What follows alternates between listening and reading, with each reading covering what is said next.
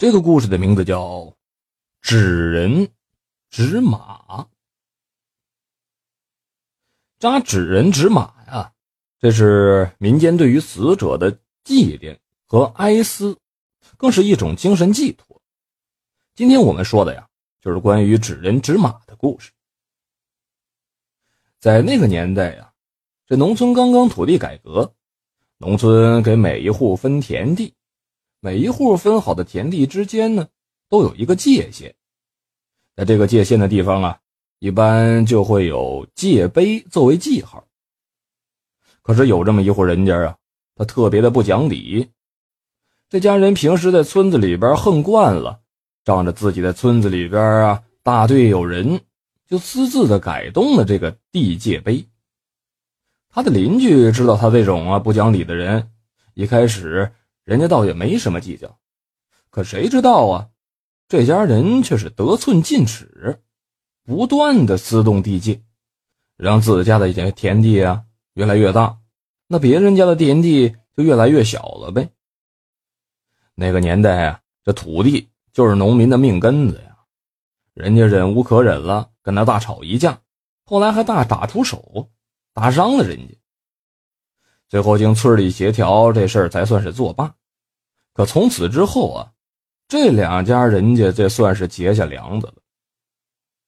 讲理的人嘛，倒没什么，没放在心上。哎，那家人却是记恨起来了，在心里边一直想着报复。有这么一年冬天，这个不讲理的那家人呢，盖房子。这农村的宅基地嘛，也是有界限的。他们家在设计房子的时候，就合计着多出一米的宽度，又动了动歪心思，偷偷的呀，又把那地碑强行的给改了，又占了人家一米多宽的地方，一下子占了那么多，这宅基地可不等同于农田地啊！在挖地基的时候，结果被人家发现了，这下人家干坚决不干了啊！那不再惯着他这毛病，坚决的和这不讲理的人家。理论到底，结果两家人又是因为这件事又打了起来了，最后闹到村大队。那房子呢也是放着没盖成，但是那个不讲理的人家是怒气冲天，还觉得受了委屈，为了泄愤，哎呀，不知道从哪儿学来的损招，去寿材店买来了烧给死人的纸人纸马，上边还写满了咒语，然后。就放在老实人家的那家院子里了。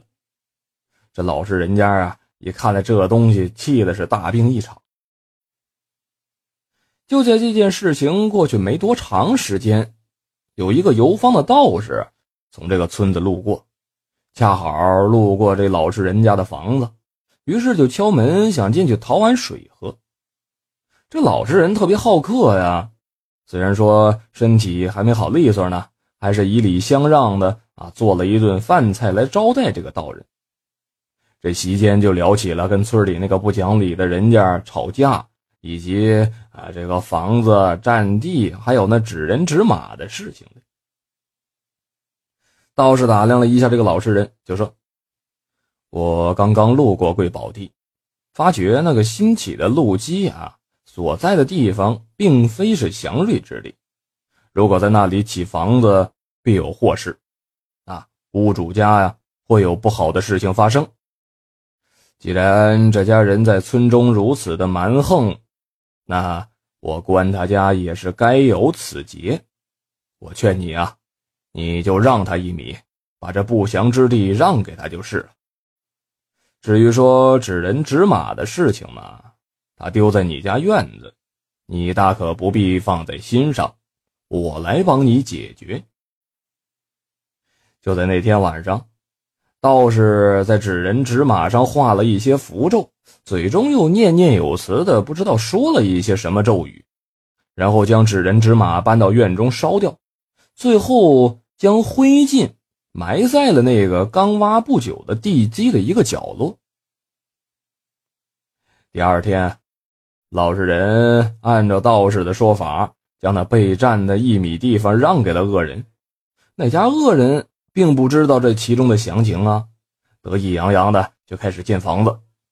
因此还在村子里边到处炫耀，以此来显示他家在村子里边的势力。后来啊，那个恶人家的房子啊，算是盖起来了。不过盖的过程当中发生了不少的事情。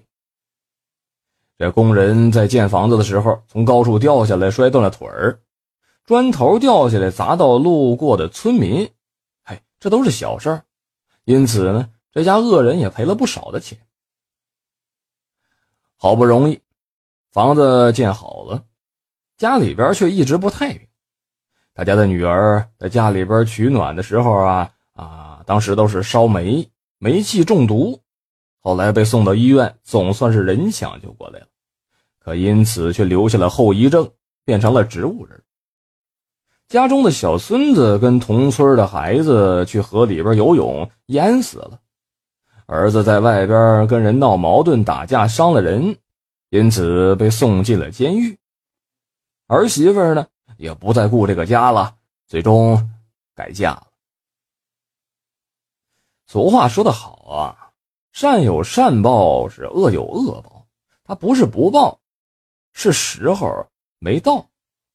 这做人呢，应该与人为善，得饶人处且饶人，切莫善小而不为，莫以恶小啊而为之。就这件事情而言吧，你说他是有鬼吗？并不是。但是那道士所作所为呢，又神乎其神。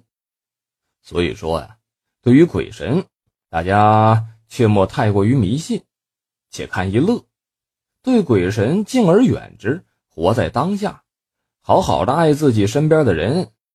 只要心中无鬼，哎，这些事情啊，他就不会找到自人身上的。